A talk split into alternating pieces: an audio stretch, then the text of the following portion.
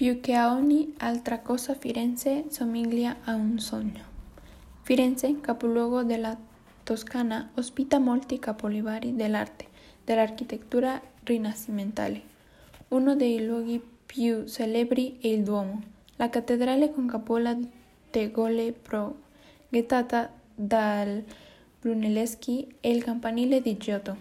La galleria dell'Accademia espone la scultura del David di Michelangelo mentre nella galleria degli Uffizi si trovano la nascita di Veneri di Botticelli e l'Annunciazione di Leonardo da Vinci. Tutta la Toscana e Firenze in maniera speciale è la parte dell'Italia dove la pietra ha più valore. Firenze è una città di pietra. L'architettura ha la magia di uno strumento ottico di precisione.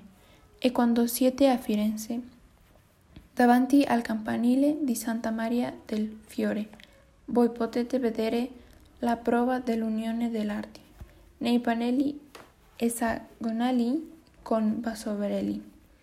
Uno rappresenta la pittura sotto forma di un fiore nella sua bottega. In questi basoverelli sono le pietre miliari della torre più perfetta costruita in Europa. Questa pietra è stata scolpita dalla mano del suo architetto e di più questo architetto, Giotto, era il più grande pittore suo tempo.